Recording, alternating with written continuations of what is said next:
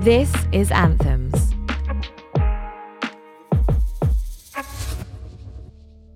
My name is Amrou Al. I am a drag performer by the name of Glamrou and perform live musical comedy drag shows. When I'm not performing, I'm a screenwriter, with my episode of Little America out now on Apple TV Plus. My first book, Life as a Unicorn, is published with HarperCollins here in the UK and in the States. Your word of the day is in between. When people hear that I am both queer and Muslim, the most common reaction I get is, Huh? How is that even possible? In a world so divided into strict categories, are you this or are you that? Where you are asked to reify your entire identity into a short Twitter bio, this response is predictable. We currently exist in a highly fragmented sphere and force ourselves to pick a camp and stay there. We're more commonly forced to consider if we're this or that, rather than this and this. Spontaneity, too, is dying. Instead of moving about in public space as if it were a limitless tombola with infinite surprises on offer, we operate the streets as if they were apps, pre designing our experiences before they have even happened. The city, once thought of as a living organism of its own, has been deadened to the point of numbness. For many of us, our sex lives are now orchestrated around a carefully curated selection of people we've matched with on dating apps, rather than through embracing the promise of the surrealist chance encounter in public space. From my personal experience, I can't remember the last time I went on a date with someone I serendipitously met in public.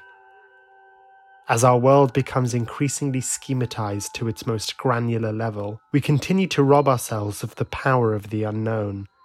The notion that a great experience, a great love, or a great feeling sits outside the parameters we've now set ourselves on the apps and ideas that govern us. I too am culpable of this and find myself increasingly fearful of experiences that have not been curated to some degree. But it is in the unknown, in the unstable place of the in between, that magic truly awaits. If only we could trust ourselves to fully discover it. It's the place beyond the rational. As such, many human systems, from the social to the political, punish those for existing in the in between mostly because they fear the power it might unleash, as if it were a black hole full of secrets to which they've been denied access. You'd think, too, that most scientists would have contempt for these in between spaces beyond knowledge. But there's a spectacular sect of physics that revels in it quantum physics. Quantum physics is a glorious and peculiar set of physics that, instead of looking at the macrocosmic physical laws that govern our world, is fascinated by the microcosmic rather than attempting to construct the finite physical formula of the universe, heteronormative physics, as I like to call it.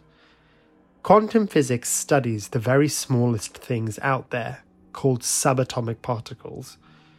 For quantum physics, atoms are huge. Even the things that make up atoms, neutrons, protons, electrons, are huge.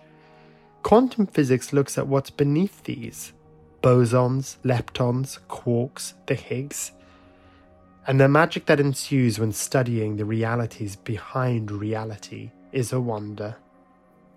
Quantum physics demonstrates that the idea of a particle being a finite object at all is an illusion. Instead of being a thing, it is more like a wave carrying subatomic particles, and thus change form a lot. Quantum physics shows us that the same particle can often exist in multiple places at the same time. It is not limited to physical space and time, but is like some kind of cosmic party hopper that is seen at every party simultaneously, only to dash off before you've had time to get to know it. Reality, as we, human beings, observe it, is only a reified manifestation of physical reality. What is going on below the surface at a subatomic level is a lot more chaotic, and often contradicts what we are observing in front of us. Reality is more like an approximation of events, rather than its complicated, unknowable truth. I take great comfort in this. Why is it so many people would seek to categorize gender, sexuality, and identity into fixed binaries and categories, when the very subatomic foundation of our world is an endless parade of multiplicity? It gives me the confidence to identify as both queer and Muslim. And when anyone asks me to justify this, my answer is if the quantum particles that make up my body exist in multiple places at once, why the fuck can't I? In between. Between two clear or accepted stages, or states, and therefore difficult to describe or know exactly.